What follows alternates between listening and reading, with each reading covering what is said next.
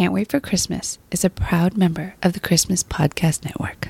Check out all the shows on the network at ChristmasPodcastNetwork.com.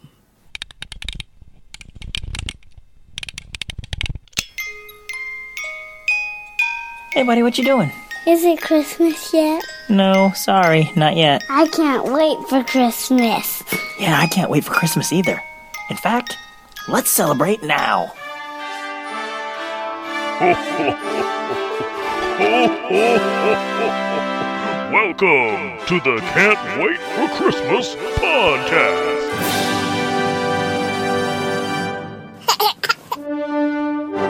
It's March 25th, 2021, and that means there's nine months left until Christmas. Today on the show, we'll explore the Christmas party staple, the White Elephant Gift Exchange. We'll also take a listener suggestion and list the top five Christmas songs from Lorena McKennitt. Continue the 2020 yum with a recipe for Christmas meatballs, and we'll hear your thoughts on attending fictional Christmas celebration in this month's edition of Seasons Musings. Okay, let's start the show.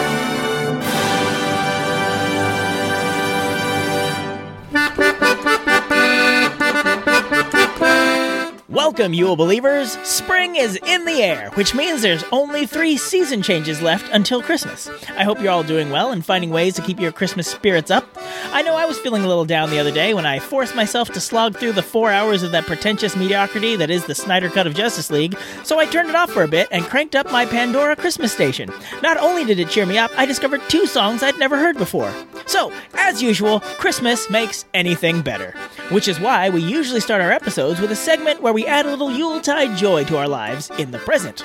Or, to put it another way, we need a little Christmas now.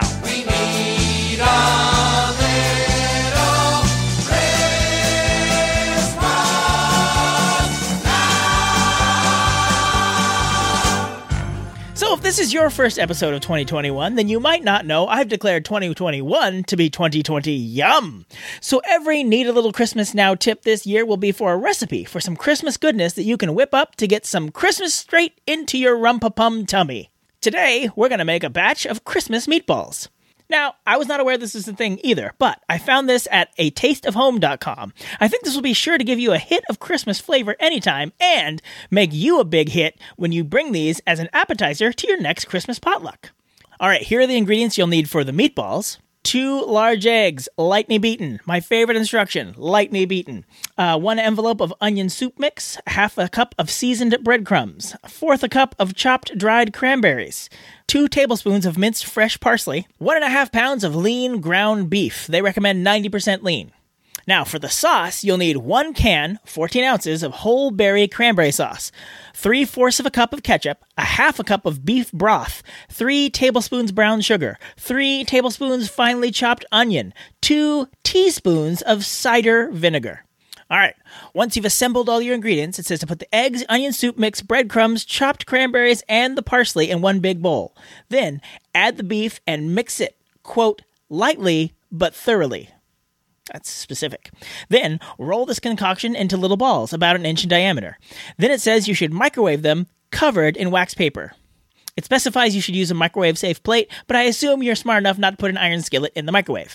It says to do this with a third of the meatballs for two to three minutes, and then repeat with the next third, and then again with the final third, and then you drain them on paper towels. Now it's sauce making time. Take all those sauce ingredients, mix them together in a microwave safe bowl, cover that bowl, and put it in the microwave for three to four minutes, but stop and stir it halfway through that.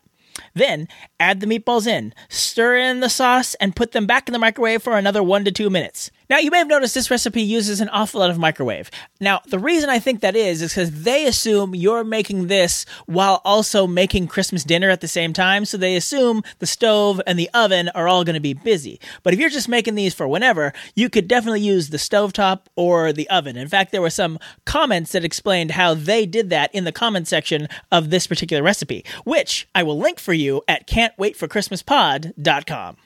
And now, if you try this recipe, why don't you take a photo of it, throw it up on Instagram, and tag us? We are at Can't Wait for Christmas Pod.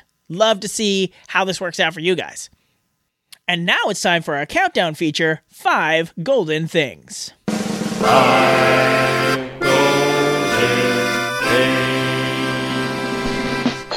it's March, and St. Patrick's Day was just a little over a week ago, so I wanted to do a five golden things that had a little bit of Celtic feel as a nod to our Irish friends. If only I could find a Canadian artist whose music has a Celtic theme.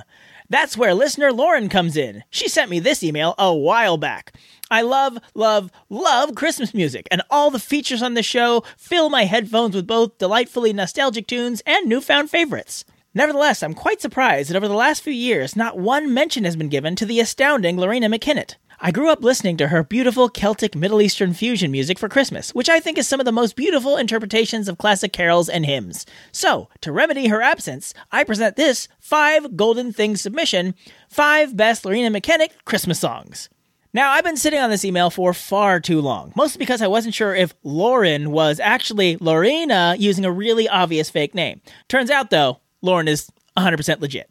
And originally, I didn't think I'd even heard of Lorena McKennitt before. Turns out, not only had I heard of her, I've heard some of her Christmas music specifically. In the Tim Allen movie The Santa Claus, her song, The Bells of Christmas, plays when we first visit the North Pole.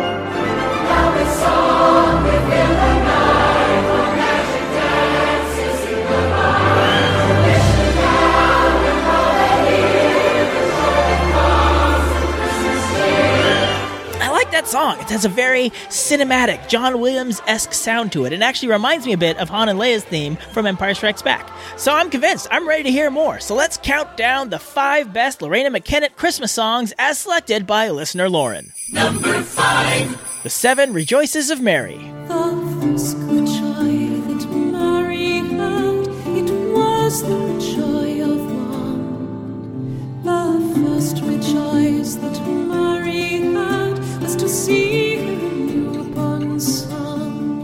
I noticed right away that this sound is way different from the Santa Claus song. It's much more soft, intimate sound, and clearly I'm not exposed to enough Celtic music because when I heard this, I immediately imagined a movie, like some sort of maritime adventure. I'm not saying it sounds like a Christmas sea shanty, but I. Did someone say Christmas sea shanty? No, imaginary listener, it sounds kind of like Kermit the Frog. Actually, yes, I technically I did say it, but I didn't mean that I wanted you to start singing. The cat is alone with our Christmas tree. Hey, hey, don't pull the tree down. Leave it Would you stop that?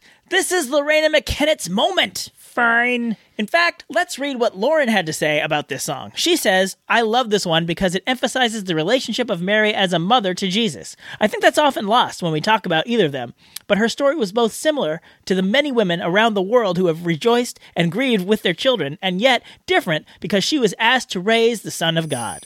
Number four Coventry Carol. For to preserve this day,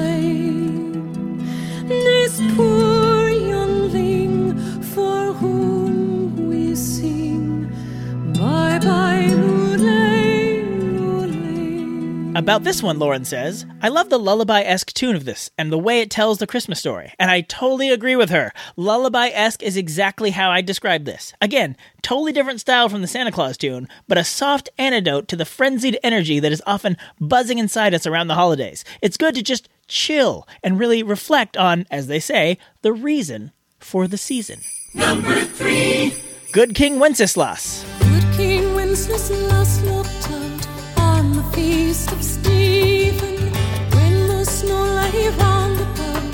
deep and crisp and even. Brightly shone the moon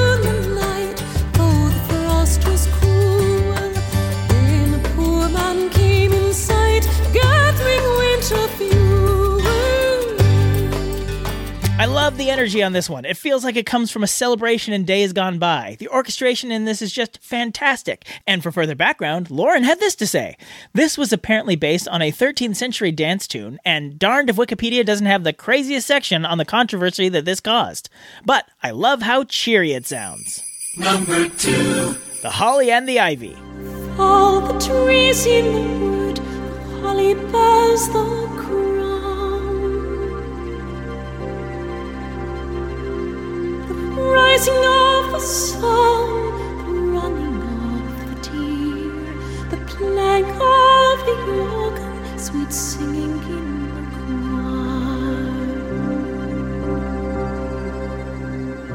This feels like the song in a Disney movie where things have gotten sad. Like our princess has had some setbacks, and maybe her sidekick got squashed or something. I don't know. This feels sad. Is The Holly and the Ivy typically a sad song? I didn't think so. But this feels sad. Not bad, just sad. I don't know. Maybe Lauren can phrase it better. She says, This piece is a bit unusual as a Christmas hymn because it's so haunting. I think it's rare to hear such ethereal tones. This one probably conjures up more Lord of the Rings images than Christmas ones, but I love the imagery for Christ throughout it, even if it tends more to the morose side. I'm not sure why the ivy never gets a shout out of the lyrics, but my Wikipedia searching suggests it's meant to represent Mary. Honorable mentions Snow.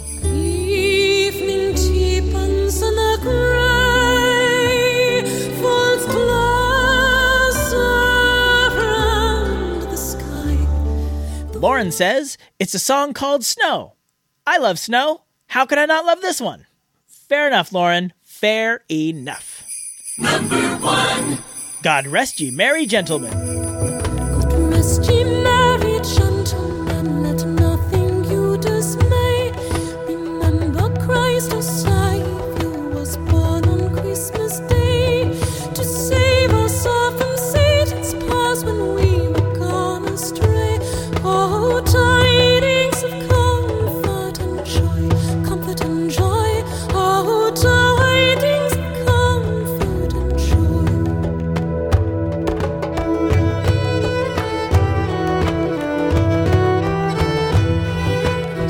Disclosure, when Lauren sent me these, they were actually in reverse order. She started with this one and counted up to number five. So, this was the first one I heard. And that's when I was like, oh, I have to take some time and do a deep dive into this and listen to all these. It's totally worth it. There's so much going on here. Sadly, I kept not having time to do said deep dive, which is why it's taken so long for me to get to this email. Sorry, Lauren, but let's read what you had to say about this one. This song has consistently been one of my favorite Christmas songs since I was a young girl. The introduction starts with a classical Arabic vocalization called Abdeli and drum solo, which is a beautiful homage to Christ's birth in Palestine that holy night. Note to Tim if you play a sound clip, please play time 0 to 1 minute 25 seconds to fully capture the style and Lorena's voice. I know it's long, but it's totally worth it. Also, the rest of these songs you could assign ranks as you like, but this one's non negotiable number one for me. Simply my favorite and the best. And please make it number one, smiley face emoji. Well, Lauren, I did make it number one, but I didn't play the full minute and a half clip. But I can circle back for that Abdeli intro for you.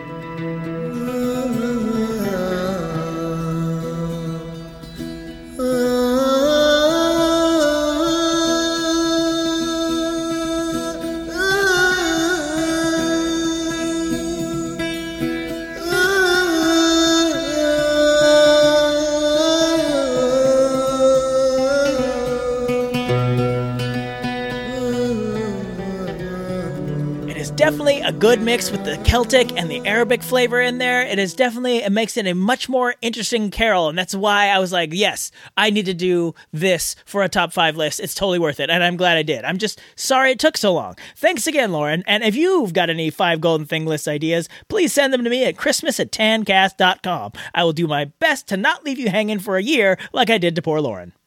Now it's time to update a story we talked about exactly three years ago today in a segment we call All I Want for Christmas is News. Baby, all I want for Christmas is news.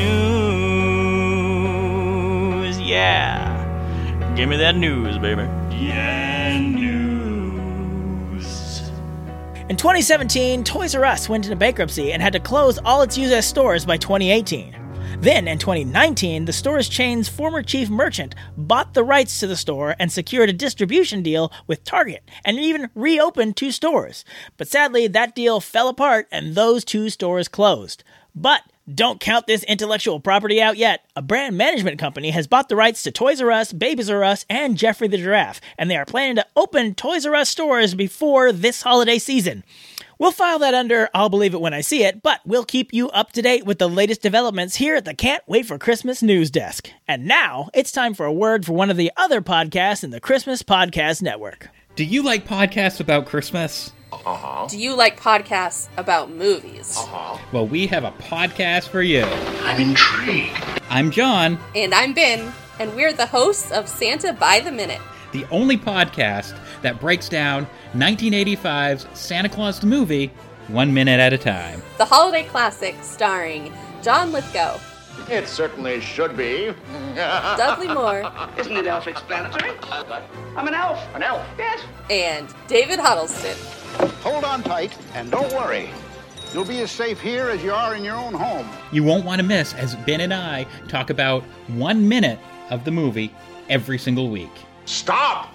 Are you insane? We post a brand new episode every Wednesday, and every episode is. For free! So today we're going to talk about a popular Christmas tradition, the White Elephant Gift Exchange. But I'd like to have an elephant for Christmas. Maybe Santa, you can find a way. I'd like to have an elephant for Christmas. Maybe Santa, you can find a way. So, Goofy's odd Christmas wish notwithstanding, this doesn't really have anything to do with actual elephants. It's a game where everyone brings in one wrapped gift and then one at a time gifts are chosen and opened, but people have the option of stealing a gift that has already been opened or choosing a new gift that hasn't been opened yet. But why is it called the White Elephant Gift Exchange? Well, some think it's based on the fact that in many South Asian countries like Thailand, the white elephant is considered sacred. If a monarch owned one, it was a sign that they reigned with justice and power, and that the kingdom was blessed with peace and prosperity. And there were laws that said white elephants couldn't be used for work. So if you were gifted a white elephant, it was supposedly a blessing and a curse. Because on one hand, if you got one, it was a sign that you could point to that you were on the monarch's list of favorite peeps. But on the other hand, you couldn't put the thing to work, it's expensive to maintain, and you couldn't sell it or regift it. So people think that's where the term white elephant came to be referred to as a gift that isn't worth it kind of thing. But there is evidence that anyone of that era gifted a white elephant would not have seen it as a burden. Another possible origin for the term is when P.T. Barnum, famous for not being nearly as handsome or as good a singer as Hugh Jackman, made a big deal of promoting that he was bringing white elephants to London. But when the audiences saw them, they were quite underwhelmed because it turns out white elephants aren't as white as you're picturing. They're kind of a light gray. So somehow that morphed into a term for an unimpressive gift. And that's the thing about white elephant gift exchanges you don't have to break the bank. Initially, they were supposed to just be regifts, like some random thing you didn't want anymore. You'd wrap it up and try to get rid of it at the gift exchange. But by and large, people seem to buy something new for these white elephant things. Often the organizer will set a dollar amount that you can't go over, so that way everyone is spending a reasonable amount. Wait, wait, wait. What is it now? You're jumping too far ahead. You're talking about spending limits, Thailand, Hugh Jackman, but you didn't actually explain how a white elephant gift exchange works. Right, right. I, I assumed everybody already knew how these work. If you assume everybody already knows about them, then what's the point of this segment? Good point. Okay, let's go through it. So, you pick a time and a place for people to show up with their gifts. These type of things are pretty popular with office parties. Oh man. Remember office parties? Sorry. Anyway, you set the rules. Are people expected to buy something new or are you regifting? If buying new, set a dollar amount. Then, on the day of the party, everyone shows up with their gift wrapped. All the gifts get put into a pile. Then you count up the gifts and put numbers in a hat. Everybody draws numbers, and that's the order you go in. The first person grabs any present and opens it so that everyone can see. Then, the second person can either steal that present or unwrap another one. If they steal the present, the person that the present was stolen from gets to grab a new present. Then the third person goes. They can grab a new present or steal a present from one of the first two. If they do, the person they stole from can either steal from the other person or pick a new gift. And it continues like that until all the gifts are open. Now, there are usually some additional rules, like a gift can't be stolen more than once per turn. Like you can't steal it and then steal it right back, because then the turns would take forever because everybody would keep stealing the Blu ray copy of Weekend at Bernie's. Then there are the rules of three, like no more than three steals per turn. So after three people have had their present stolen, the third person has to open up a new present. Or the same person can't have their gift stolen more than three times over the entire game. So if Julia from the sales team gets three of her presents stolen, whatever she gets to replace that third time is hers for the rest of the game. There's also a rule where the same gift can't get stolen more than three times. So if you're the third person to grab that weekend in Bernie's, you're golden, baby. Then there's the rule that the first person to draw gets the option to steal any gift at the end. You can play with any or none of these rules, but you might want to put up some limits on your game or else it can take a while. And if you really want to play by the book, there's a website, whiteelephantrules.com, that really breaks it down for you. But what is a good gift to get for a white elephant gift exchange? Now we're getting into the nuts and bolts of it, because the whole reason I mentioned the possible origins of the name is to give context to what kind of gift is expected. Basically, not a great one. Nobody goes to a White Elephant gift exchange thinking they're going to go home with a PlayStation 5. The whole idea is to get gifts that are kind of weak. But you want your gift to get stolen or at the very least get a good laugh. So you really want it to be so bad it's good. So here are a few tips I've learned and or read in my many years of dancing with the legendary white elephant. First off, don't bring an actual white elephant.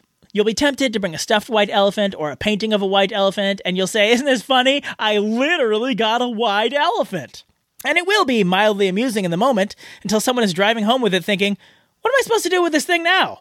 I have no white elephant needs in my life that this thing can fill.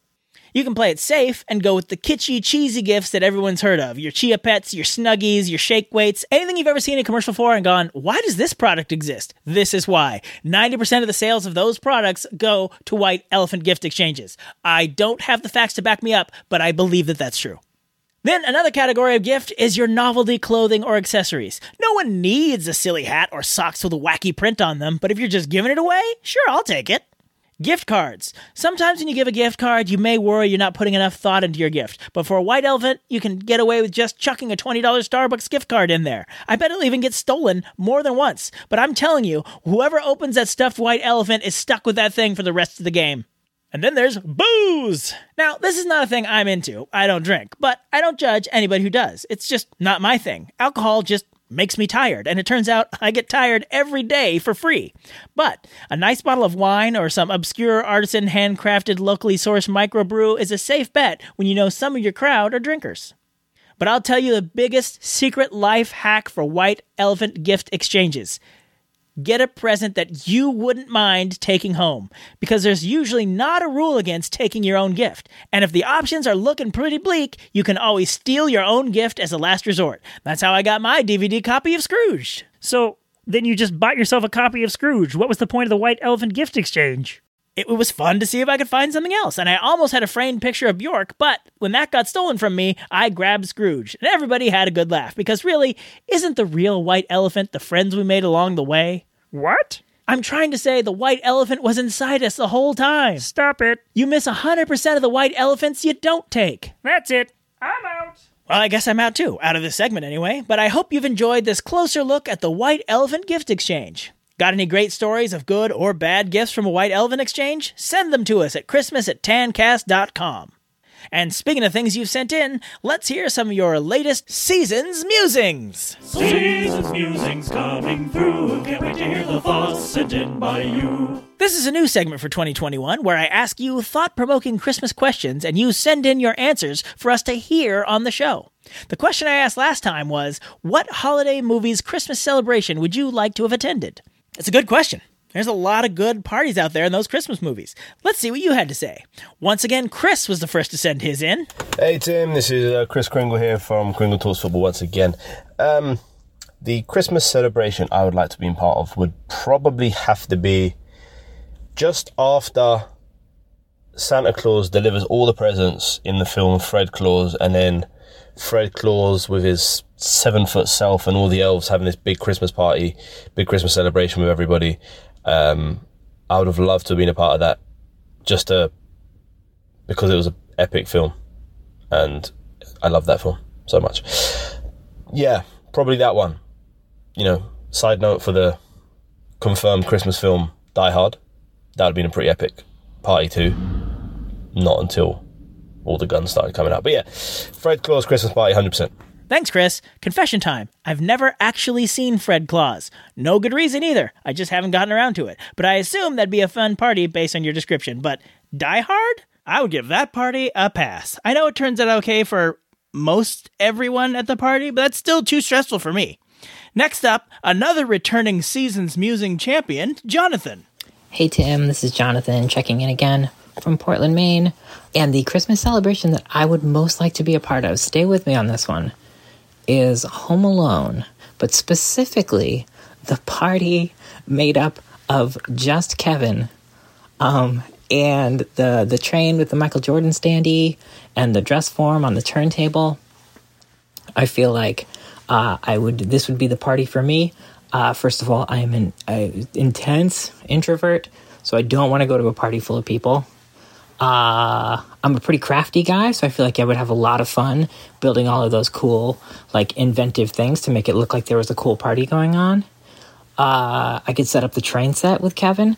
Um, also, it seems like from the prior scene, there's at least half a bag of Crunch Gators left, and that's all it really takes to get me to a party is uh, is plenty of food.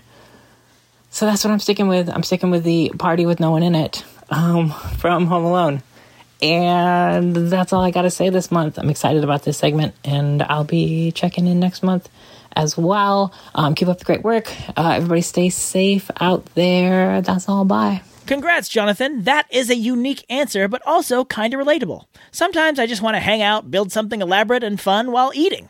Way to think outside the box. Next up, we have Matt. Hi, my name is Matt. I'm from San Jose, California, but right now I'm living in Kiev, Ukraine. Uh, the party I would most like to attend would be from the very first Simpsons episode, Simpsons Roasting on an Open Fire. Um, it's the episode where they first introduce Santa's Little Helper. I really just like dogs, and I think dogs are a great addition to any party.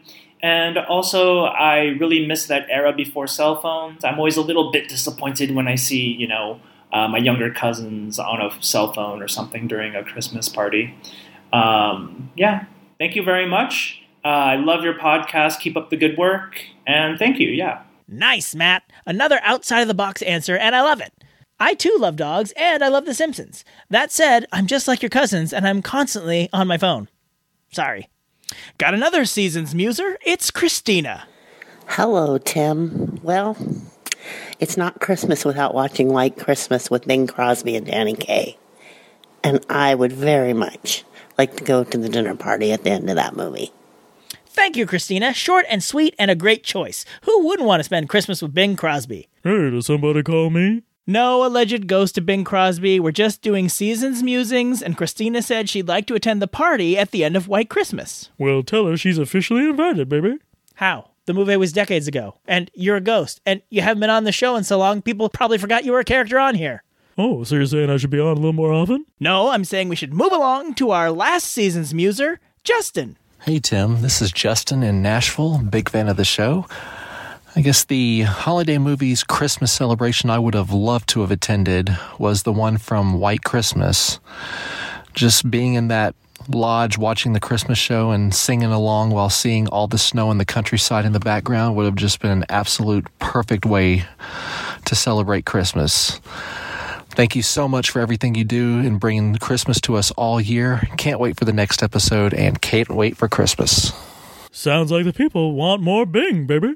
No, he just recognizes the joy of White Christmas. Thank you for that, Justin. And thank you to everyone who sent in answers to last month's question. And if you want to get in on this, I've got your chance right here with our next question. Now, originally, the card I picked from my Question Guys Christmas chat pack was which of these would be the most difficult to give up? Christmas lights, Christmas music, or Christmas parties? And that was a tough one. But then I realized I don't want to give anything up. And that's my podcast, so I can pick another card if I wanna. So I did. And the new, happier question is when does it really start feeling like Christmas to you? Now there now there are no rules here. It could be a date, it could be a change in the weather, a certain event that just kicks it off for you. Me personally, I think it's when the tree goes up. We usually spend a good while picking out ornaments, listening to Christmas music, and the house just feels Christmassy from then on. But enough about me. What about you? This segment is about you. Record your answer on your phone or your laptop and email it to me at christmas at tancast.com. That's Christmas at T A N cast.com. Com, and you can hear yourself on the next episode. And just to make sure they don't get angry at me, if you'd like to get this deck I'm using for this segment, there's a link in the show notes so you can grab your own Christmas chat pack. And the jingle for this segment featured Deck the Halls by Kevin MacLeod, which was used under Creative Commons 3.0 attribution license. And that's our show. Thank you so much for letting me inject a little Christmas into your springtime. By the time you hear me again, Disneyland will have reopened. Doesn't really affect our podcast or Christmas, but good news is good news. Stay safe out there. Check the show notes for the Christmas meatball recipe, a YouTube playlist of Lorena McKennitt's Christmas songs, and the White Elephant rules. Also, don't forget to send in your best or worst White Elephant stories and your season's musings about when it starts to feel like Christmas to you. All right, see you April 25th, and until then, Yule believers, keep laughing all the way. And that was Christmas 1983. Actually, Dad, it's 2021. Oh. Thank you for listening to another episode of the Can't Wait for Christmas podcast. If you like what you hear, please subscribe to us on Apple Podcasts, Spotify, Stitcher, Google Play, or wherever you get your podcasts. Remember, if you leave us a review on Apple Podcasts, aka iTunes, and email us about it at Christmas at tancast.com, we'll send you a free Can't Wait for Christmas sticker. If you'd like to see the show notes or leave a comment on this or any other episodes, you can go to our official website, can'twaitforchristmaspod.com. While you're there, you'll find a link to our official Zazzle store where you can grab customizable t shirts, ornaments, stickers, and all sorts of other Christmas themed items all year long. We'd love to connect with you on social media. On Facebook and Instagram, we are Can't Wait for Christmas Pod. And on Twitter, we are at Christmas Pod. We Wish You a Merry Christmas was performed by the United States Marine Corps Band, and this amazing version of Jingle Bells on the accordion was performed by the wonderful and talented Christian Nowicki. All other music and sounds used in this episode are the properties of their individual copyright holders, and they are used for purposes of commentary and review. No infringement is intended. Okay, boys, did I forget anything? God bless us, everyone.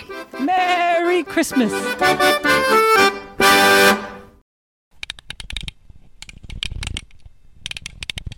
Welcome, Yule believers. Sorry. Oh, oh, puberty. It's really getting to me.